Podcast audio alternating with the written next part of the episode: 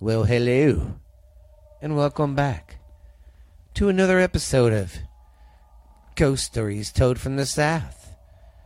I am your host, Stephen LeBooth, and we've got some great, great, skitty, skitty, skitty stuff for you today. well, how is everybody doing, man? I just want to say thank you. The numbers keep looking good but we can do better, guys. I know, uh, I know we can. So just keep telling your friends, passing the word around, and let's get more people listening to the show. What do you say, ma'am? I think it's a good show.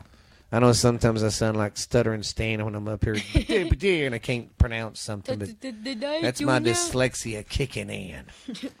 but we've got a good show going today. Like I said, I just want to say thank you to everybody.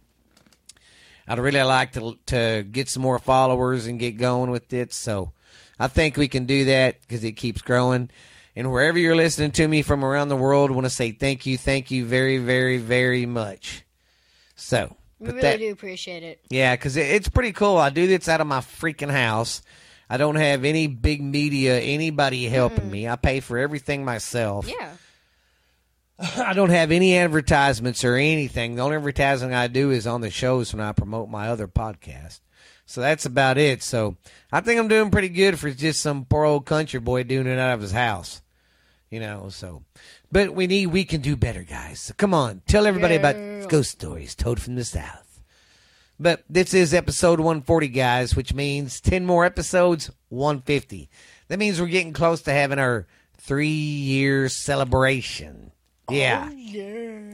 So, for the three year celebration, what I want to do is I'm going to do like a mega episode where I'm going to stick our anniversary from the first year, our anniversary from the second year together, and bam, put them together for oh, that you. That would be cool. Yes.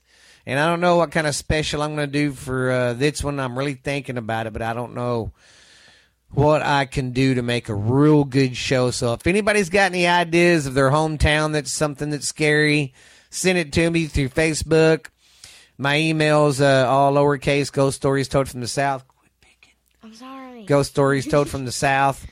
And uh, uh, it's a ghost stories told from the south at gmail.com. It's all lowercase. Send me some uh, stories there. So, yeah, if y'all got anything, I want to make this three year anniversary show freaking amazing and scary and scare the pants off of you. all right.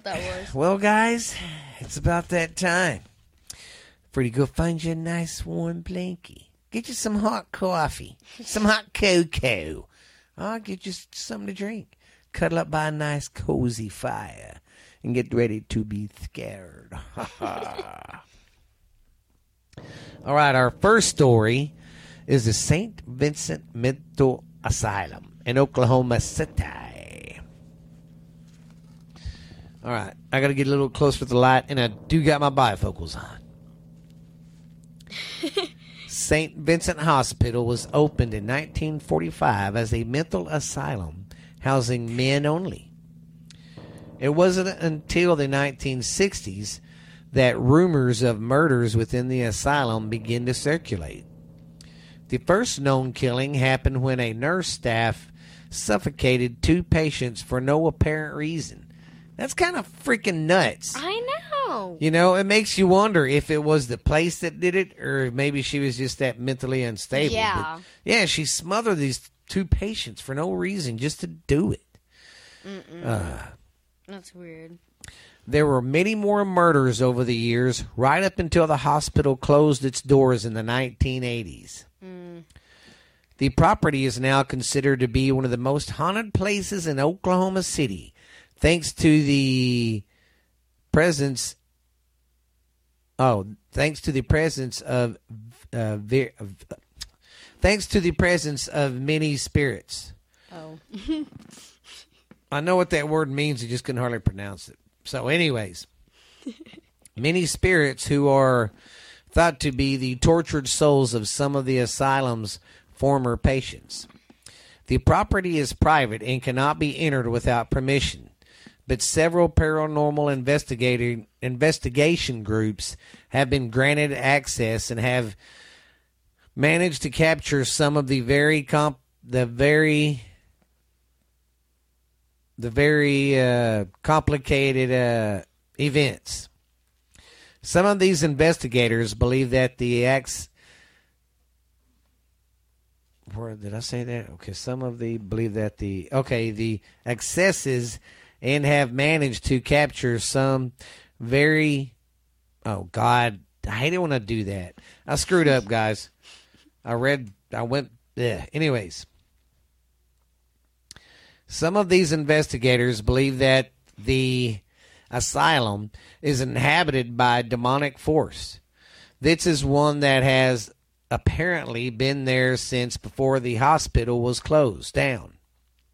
It is even thought to it is even thought to have driven both staff and patients insane, which could actually explain these the uh, spat of murders that happened. St. Vincent was uh, operated by the Brothers of Mercy and was built in 1945. The Nursing Order of the Catholic Brothers moved to the uh, present location and built the old section of the of the building in 1953. The addiction the addition was built using a grant from Hill-Burton St. Vincent takes male patients and it took uh, male patients only. In 1957, patient, patients. This is what I didn't like. This is what I thought was just so effed up.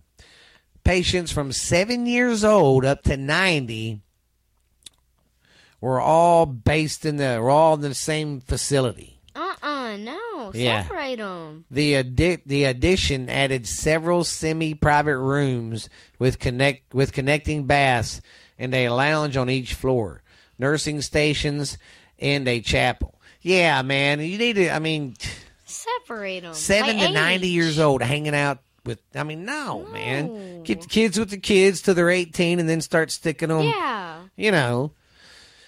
I don't know. That's just weird. That's just asking for some weird shit. Mm-hmm. The home has had its had its share of endings, and in 1962, a nurse. See, I don't get this. They just talked about this, and I think they talked about it again. But anyways, in 1962, a nurse brutally suffocated two patients, simply for the thrill of it. But the charges were later dropped because the man had. Hmm. The man had. The man had a very bad disease. He basically had a disease that was going to kill him anyway. So So she basically used the excuse that she killed him to put him out of his misery. But she don't. She couldn't say that about the other guy. oh, I just killed him for pleasure. Yeah. Did it anyway.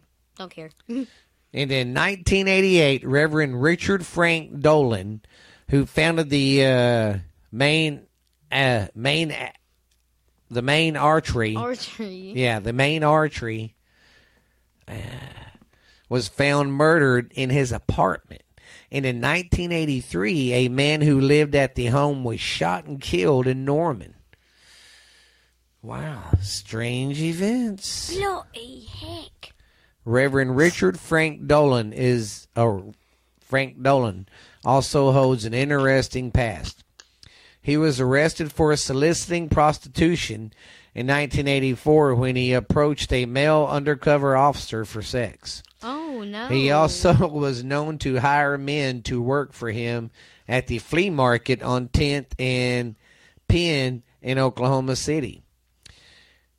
He also he he was also the center of controversy within the church for his involvement in multi bingo halls in the city. The investigation into his mystery death led police to Colorado, where a friend of the priest confessed that this was not the first attack on Dolan. He had a history of attacks and and uh, con- and conversations with him. There was an arrest made in it made in his murder. However, the suspect was released due to insignificant evidence, and the murder is still unsolved to this day. What? Yeah. Hmm. The building still stands today, but all windows are gone and trash is everywhere. So, if you live in Oklahoma City, go check that place out for me. Let me know how it is. Dad. Fabian wants you to say his name. Oh God, I ain't saying his name. Hi, Fabian. I'll, I'll say hi to him if he likes and follows Yeah, and like and downloads follow. every and downloads every episode to get my numbers up. Yeah. All right. I hope y'all like that one. Now, let's get on with the next story. All right, guys, our next story is the first territorial prison. It was called the Black Jail, and it is in Guthrie, Oklahoma. Why are all these in Oklahoma? Because I kind of centered it around Oklahoma this week. I've been trying to look for prisons and stuff, but I can't find a whole lot of prisons in it. Prisons in every state. Yeah. because you know prisons are haunted like a mother lover. But this is the his the black jail history. The old original structure constructed constructed with 18 inch thick walls of a dark limestone and brick 15 mm, in brick 15 years before Oklahoma even became a state. So this was built 15 years before Oklahoma even became a state. Because before Oklahoma was a state, of course it was Indian territory. There was five tribes that lived there. Five. And two, it was uh, considered the Badlands. You know, that's where outlaws would go to hang out when they was running from the law. Because there was really no law there, because that was chair that was the, Yeah. the Indians' land. Hey, y'all, I just murdered a bunch of people. The uh, the jail built in 1892 was the first federal prison in the Midwest of the United States. This building, located at the intersection of Second Street and Noble Avenue, received its infamous name from inmates. Ah, Stop it. Then I'll put that up. and, uh, Make a reel. Yeah. Sorry, guys. I was doing a little video on my phone to put up on uh, Facebook Reels and TikTok for later. yeah. Okay, because of the inmates. Okay. The Black. Jail could house 90 prisoners in its two-story building with a with a complete basement that held the uh, solitary confinement. And solitary confinement is basically a, a cell but with no bars. It's a big old thick door and when they shut it it's black. That's why they call it the hole. Yeah, there's no light. The only light you have is maybe a light Like that comes in from outside or oh. the slide thing in the door.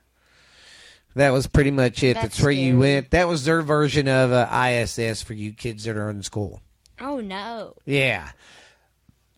I mean, I'd rather have that kind of ISS than do work. the uh, material used for the construction offered no insulation from the Midwest weather. Winter. Well, back then they didn't have insulation much and all that. They had to use like natural stuff like grass and hay and stuff. And sometimes they didn't even have have that in there at the time. It was just the uh, the stone or bricks, whatever they used, or the wood. And in the summer, the inmates suffered from dehydration because it was like an oven in there. While in the wintertime, a damp cold made prisoners have the flu and respiratory infections all of the time. Then, after it was the Black Jail, it became the Nazarene Church. Still before Oklahoma, became a state, the Black Jail closed, and the remaining inmates were transferred to another another federal prison.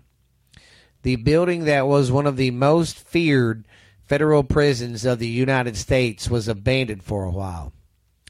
But soon the uh, Nazarene Church bought the property and started renovating the building to accommodate its congregation members to become one of the most purpo- one of the most uh, prolific churches from the area.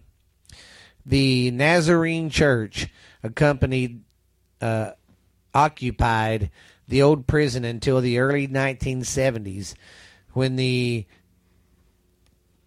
when the uh, organ when the church moved to another location. So, after it was a jail, then it was like a church. Oh, that's and then nice. yeah and i'm not going to read its next part because it goes like into big detail Ooh. what happened next was it was a samaritan cult and it, the samaritan Ooh. cult uh, bought the house and that's what it was for a while Oh Lord. uh, yeah and then after that i think uh, that's when the that's when the uh, oklahoma the state came in and bought it and made it a museum or made it a national landmark or something because it was one of the first territorial prisons in that area. It was the first federal prison. Mm. now we're going to talk about the paranormal activity at the church. Because it's a you know like i said it's not a church or a cold house anymore so claims of paranormal activity trace back since black jail ter- uh, black jail territorial prison days say that three times fast Disembodied, vo- disembodied voices are heard on the first floor and in the basement area and in the ha- uh, hallways. Oh, sorry. The sound of metal doors slamming shut, regardless of the fact that all but one one material one metal door remains to this day. Reports that inside the old cells there were sounds of coughing and hard and or there were reports of hard coughing occasionally, which makes sense. Yeah, which makes sense, you know, because they said during the winter they'd get uh, sick and stuff. Also, the sounds of children playing outside. Well, that's not scary at all. Well, you got to figure it was a church for a little bit, Oh, and then oh, that cult lived there, and they had families and stuff. Mm-mm, that's scary. Yeah. Imagine hearing that at night. Uh-uh. Well, I would be out. I'd be like, no. screw you, ghost kids. You can have it. Yeah. Okay, where was I at? Of children playing outside the black jail have been overheard. No connection with the children from the community, the church, or the uh, Samaritan cold house, though. That's what they think. But where else would the voices come from? Because it was a prison at first. They didn't Yeah. have kids there. Duh. so that means it have No, to no, no. come. It have to be some ghost from when it was a church or when it was a, a prison. Samaritan cult Oh. house. Not when it was a prison because there wasn't no kids there. Oh, yeah. I was thinking of the other story.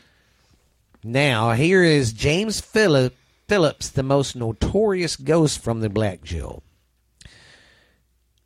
The most active ghost from the Black Jail is witnessed by several people appearing at his old cell window looking towards across the street. Ew, that'd be creepy. Hmm. Looking in there and seeing someone looking back at you. No. Mm-mm. The paranormal research researchers believe the name of the ghost is James Phillips. According to the state capital newspaper and prison records, Phillips murdered a local man. In con- in concession, he was the first white man sentenced to be hang- hung or hanged in, at the jail in the summer of 1907. Well, I wonder before he got hung if he played that song, Swing Low, Sweet Chariot, coming for to carry me home. That's I shouldn't have done that. That was too soon. No. Report by guards while watching the construction of the uh, gallows, he was going to be hung later that same day from his old cell windows. So basically, he's having to sit there and watch them construct this gallow. Which a gallow is how they hung you. Yeah. Back then, it was like a stage. You walk up on it, But it had like has a trap door, and it has a, a deal above it where the rope is, and you get on that rope and all that, they and then they it to your just neck and then lever. that pull that lever lever, and the floor is like this, and it pff, drops, and you go wee. And bye bye. Pretty much. Uh, where was that? So basically, think about that. Before he uh, died, he had to watch them build the object that was going to kill him. So he just said, "Screw it." The Black Jail guards found James Phillips in solitary confinement in the prison's basements, uh, level dead. They found him dead. Coroners determined that the inmate's heart failure, his heart failed. He had a heart attack, basically. Back then, they didn't know what a heart attack was, so they just said heart failure. And two, back then, though, 1907, it was, I mean, our technology wasn't what it is now. No, not even. They close. said he uh, died from the fright of having to watch them build the gallows to hang him.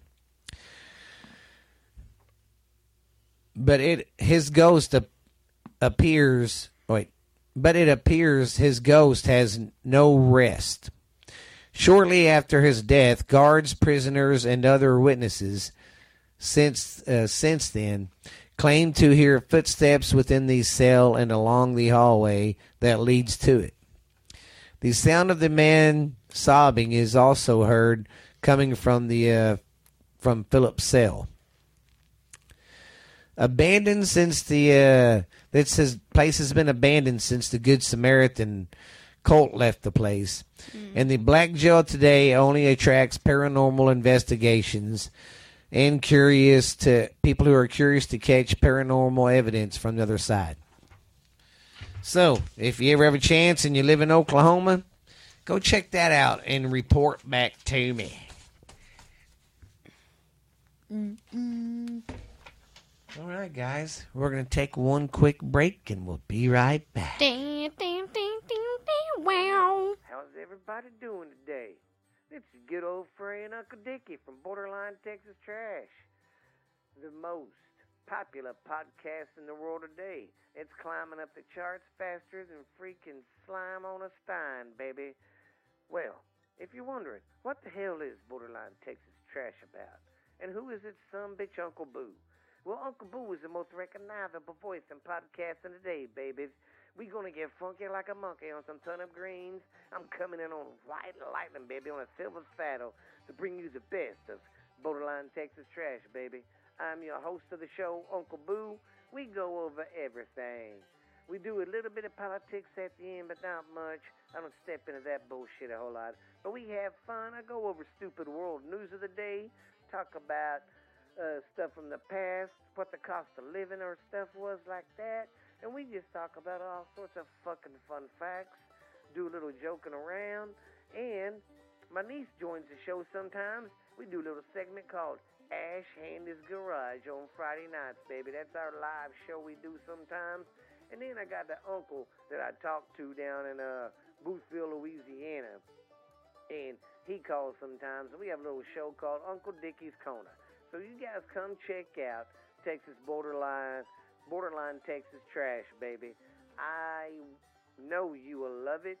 We are on every platform you can think of Spotify, Stitcher, Pandora, iHeart. Uh, I mean, eh, we're on everything. We're even on Podbean, man. We even got our own YouTube channel. We even got an Instagram account, and we got our Facebook account. So go check us out, man, and come listen to the show. You'll get to listen to Ash Handy, Uncle Boo, Uncle Dickie, and all the most recognizable voices in this motherfucking podcast in the world today, babies. Because we will get funky like a monkey, I guarantee it. Let's just say, baby, I've wined and dined with kings and queens, slept in dumpsters, ate pork and beans, baby. But I am your host of the show, Uncle Boo, Borderline Texas Trash. Don't forget about it. If you want to listen to a show to just get your mind off this crazy world and all the COVID and politic bullshit, Come check my show out. Come check me and my crazy family out. Some of the shit we do. We do live uh, shows from the barbecue. So I'll see you later. Bye. All right. Bye. Our next story we're going to cover is the Washita Historic Site and Museum in Durant, Oklahoma.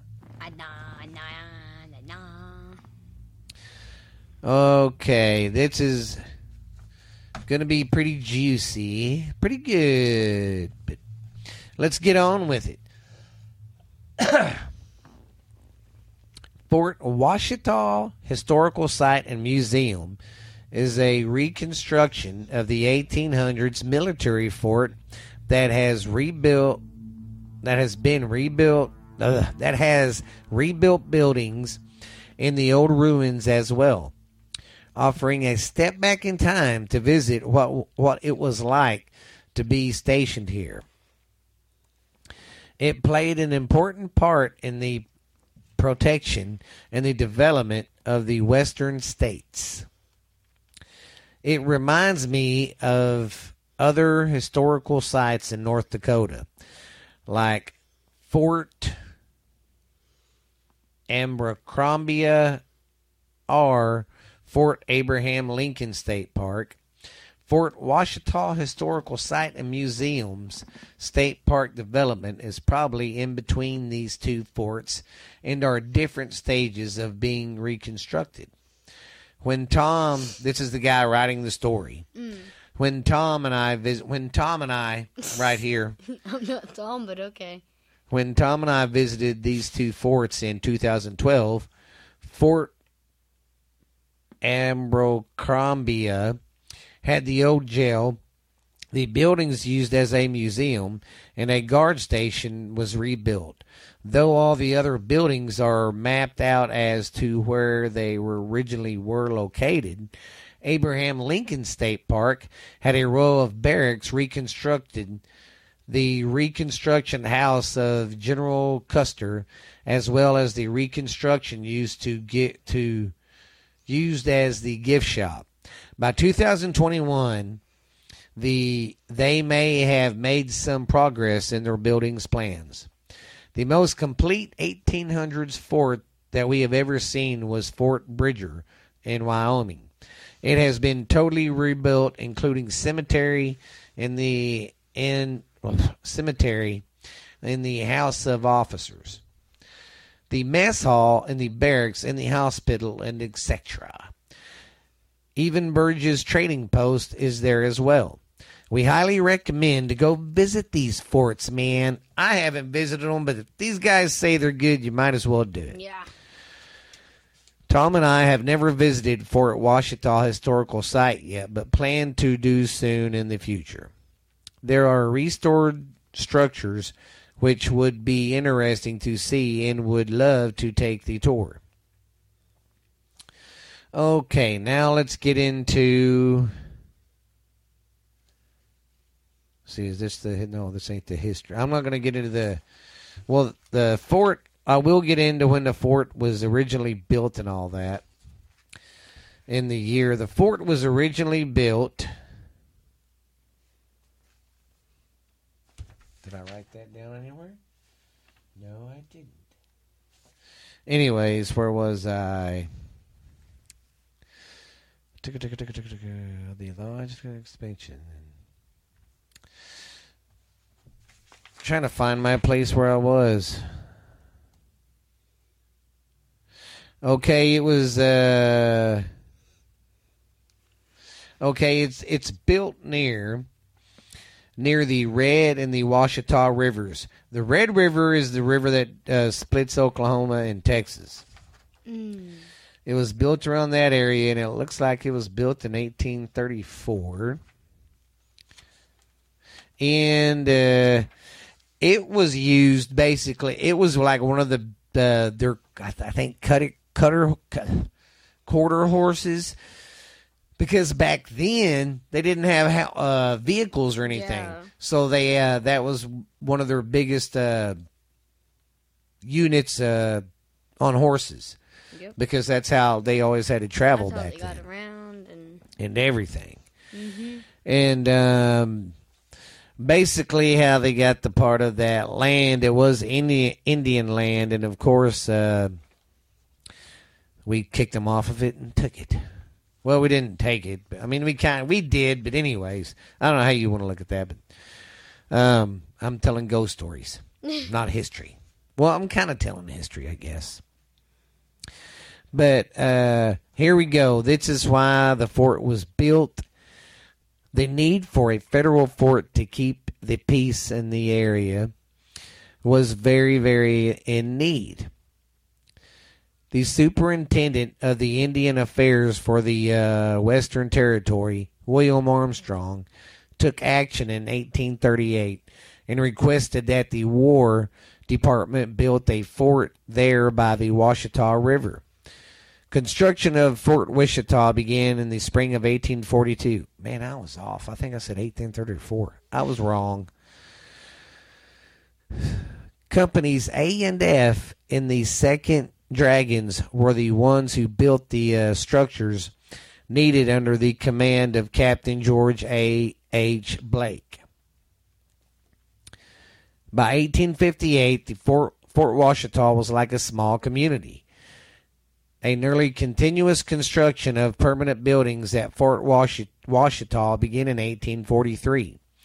Within 15 years, a hospital, surgeon's quarters, and barracks had been constructed of stone.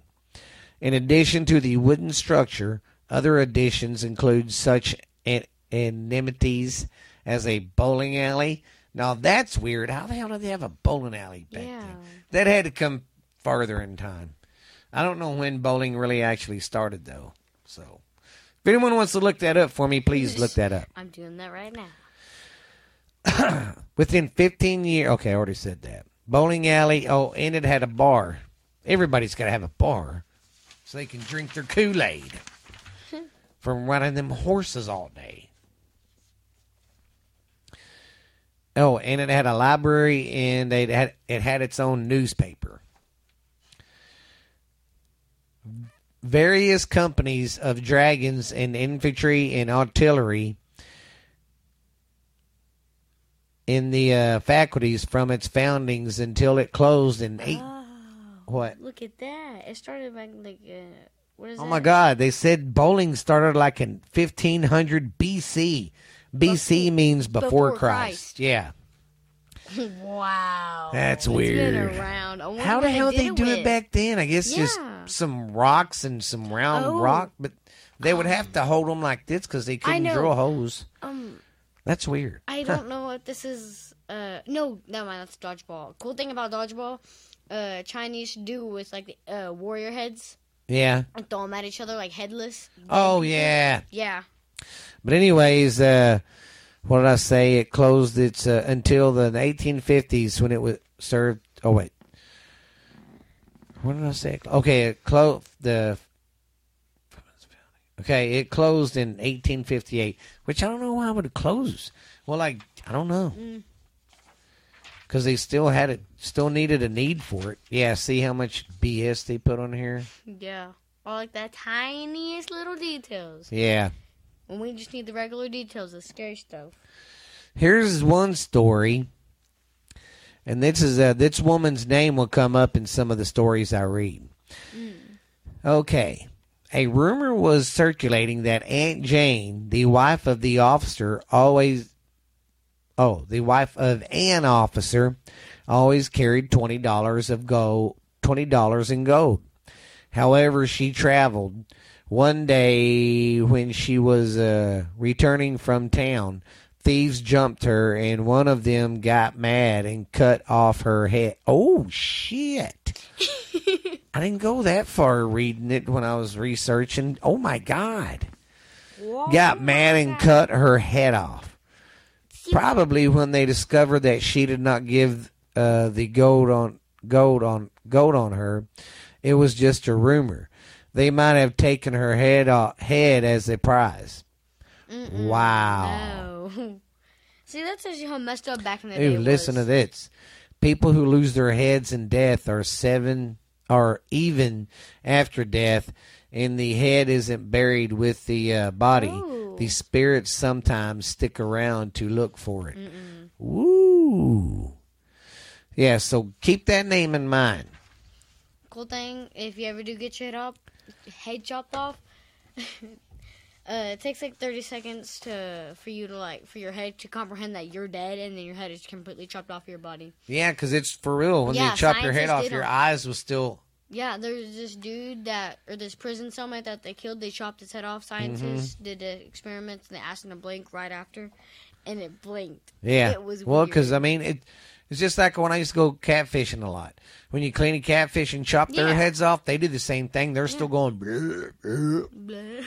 It's weird.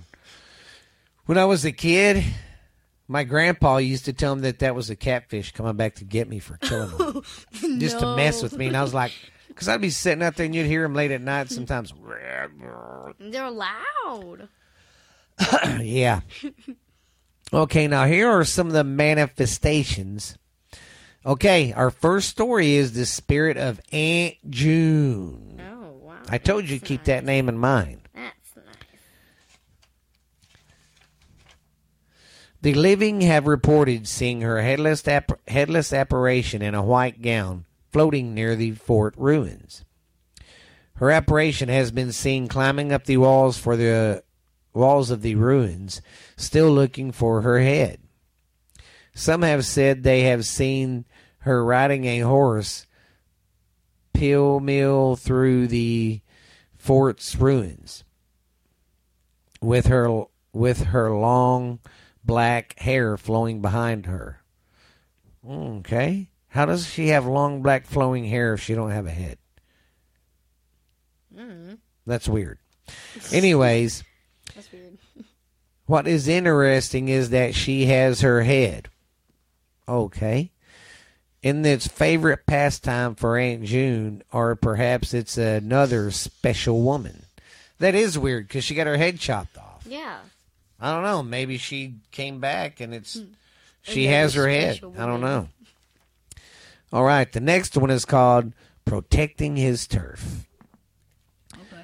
Treasure seekers have always found Aunt June's rumored money, but some have felt another presence not happy having people digging up what they see as federal property. Yeah, start digging around some ghost place. Oh. See what happens. See if you don't get your ass slapped. Be like, you digging up my freaking ghost terror? This is mine. that's funny. It has been reported that unseen forces stopped some treasure hunters. Big axes from even touching the ground. Ooh, so big axes? Oh, I thought you said something else. Yeah, I didn't say that. this could be the spirit of General Belknap, who could be restless because he died before seeing his family and buried in a place he had never seen alive. no, that's sad. Yes. He may feel he needs to protect this fort from the damage done by greedy individuals trying to resume his services. Mm, very, very interesting. All right. Our next story is an annoyance done. After the what are you looking behind you for? You scared? no. After the Chickasaw tribe was decide was deeded the property in 1870. Oh, so okay. They uh, Indian tribes and all that came in. I mean, there were still your regular Indians there. But Yeah. The five Indian tribes didn't come till 1870. My bad. Hmm. By the Department of Interior of Chickasaw Native America, American by the name of Charles Galbert, rebuilt many. Did you say Gulbert?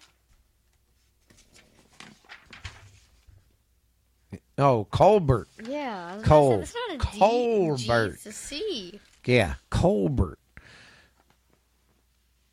of the Bar- uh, barracks. Excuse me, making one of them home for his family in their. Wait a minute. Okay, many of the barracks, making one one of them home for his family, and the thirty-two dogs to live. Lord, that would be Ashley. wow! That would be Ashley having 32 dogs. Yeah, 32 dogs. Wow. A spirit, uh, a spirit or two did not approve of having 32 dogs in the home. Their former barracks that belonged to them so kept uh, l- letting the dogs out. Finally, Charles got the message and removed his family off the uh, fort property. So basically, this guy had a bunch of dogs in its old fort he was living at, and the ghost was like, "I don't want all these dogs here. Get them out." So it opened a door. Oh, oh Yeah. I thought it, I thought it All right. him. Our next story is called uh, "Stronger Measures." These spirits are spirit. These spirit are spirits having few Found. oh, having found success of getting rid of the Colberts, moved up their game plan. A doctor named Steele and his sister were the next attendants in the rebuilt barracks home. His sister responsibly included keeping up with the home. It wasn't long before she witnessed mis- mischievous, Mischievous. par- paranormal activities or activity. Spirits of young soldiers have a tendency to tease. Hmm, I wonder what they do. Go, I'm going to touch you. I'm going to touch you. Nah, I'm, going to not- touch you. I'm, I'm, t- I'm, not, I'm, I'm not touching you. I'm touching your shirt. Probably objects were being moved around. Doors and windows were opening and closing. Lights going on and off. No. and being touched by unseen hands, maybe even seeing an apparition or two. No. See, I can tell. I could. I'd still get scared seeing this stuff, but being touched or hearing mm-hmm. creepy voices would make me just freaking scream. I would let crap up my pants. Will El Crapo your pants? Yes. Hmm. the doctor's sister had a nervous breakdown, and they moved out and off the Fort Fort Washita land. this one's called the menacing baby. A what? A menacing baby. Oh no. While Aunt June may not have been involved in the activity listed above, she was definitely behind the activity here. Late in the 19th century or early in the 20th century, because of the spirits of these soldiers was successful in getting the living to leave their turf, she became mean in her tactics to get the living to leave her chosen home, located near Fort Washi- Washita, near the fort's ruins. Aunt Jane became a menacing pest of herself by haunting a Dr. Stallcup and his family who lived in this home that she had claimed as her her at hers alone as hers alone. The spirit of Aunt June's most har- harassing oh most harassing action was to occasionally possessing young Molly, who was the child of Doctor Stelka or Stalka. Wow, so she was, uh, like they said, using the baby and Uh-huh. possessing the fucking kid. No. Poor child. Oh. One night, Aunt June's apparition went too far and threatened to cut off all Molly's hair. Oh. Wow. Kind of like what she did to Jackson. Yeah, but that wasn't a ghost. That was you. No, no, uh, before like yeah, whatever. that. When Mrs. Stallcup kneeled in fervent and intense prayer, Aunt Judy backed down and stopped her nonsense. Something was able to stop her prior and Devon, Devon, divine intervention. Our next one is called the, or it's just called unwelcome. That's all it says is hmm. unwelcome. The Bond, Bahama. Bahanahan cabin is located just west of the fort and apparently has been claimed by spirit by a spirit person with rude manners and a strong desire to chase the living out of the cabin by making it unpleasant experience. Two female members of the Living History group were reenactors were assigned to sleep in its cabin. One of them awoke and she felt like someone was trying to strangle her. Eh? The other woman woke up and felt unseen presence hovering over her. Yikes. Nope. A third uh-uh. female re-encounter reenactor joined joined the theater to okay. A third female reenactor joined theater two women in the Bon Bon Bonahana whatever cabin that night. All three of them had nightmares about being smothered. Wow. Mm-mm. And this next one is called Spirits of the Spirits of Soldiers. A green apparition thought to be a spectral soldier was seen walking from the barracks to the stables by a bunch of students. Spirits of the uh, spirit spirits of spirits of Union or Confederate soldiers may have been the ones that let out the dogs perhaps not too happy to have the building that they had lived in or had burned down before living, leaving the fort, rebuilt and used as a home. They may have been they may have been the mischief makers that drove these sisters or doctor still to go over the mental waterfall. The spirits of Confederate soldiers may have been the spiritual force that burned down the rebuilt southern barracks as they had done earlier while while alive, while still alive. And back then, that's what a lot of them did when they got rid of a fort and stuff. Instead of because uh, they didn't need it anymore, they'd just burn it down and just walk away from it. And I'm like, well, that's kind of dumb. Talk about starting a wildfire. Yeah. All right, the next section's uh, about the paranormal findings. Females who had tried to live at Fort Washita, Washita, or even uh, nearby have had unpleasant experiences with the uh, possessive spirits of Union or Confederate soldiers, with the spirit of Aunt Jane, and a hostile presence in the Banahana cabin. Banahanan. Anyways, paranormal investigator groups have found that Fort Washita is a fertile ground for paranormal activity and have caught some hard evidence. The Native American Paranormal Project have had several investigations on the haunted location and have also caught some hard evidence. Well, guys, I hope you enjoyed that one. That was a pretty good story. Oh yeah. I didn't know these stories were that long. I might save this next one for uh, next week because this one's pretty long too. I think I'll do that because we're already at 45 minutes. I don't want to bore the people and keep them here too long because I still got to do my sports one. But tomorrow's Wednesday. I can do it tomorrow if I have to. Wednesday, Wednesday, la la la la. Ow. Oh, well, guys, I hope you enjoyed the show today. I hope you liked uh, the stories I talked about.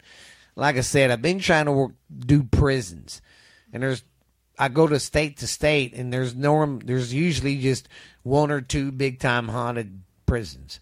That's why I'm trying to fill it in with some insane asylums or little prisons and stuffs that were built, or even courthouses. Yeah. So next week, I'm not for sure which states I'm going to cover. I think I got New Mexico. I'm going to try to find some stuff in.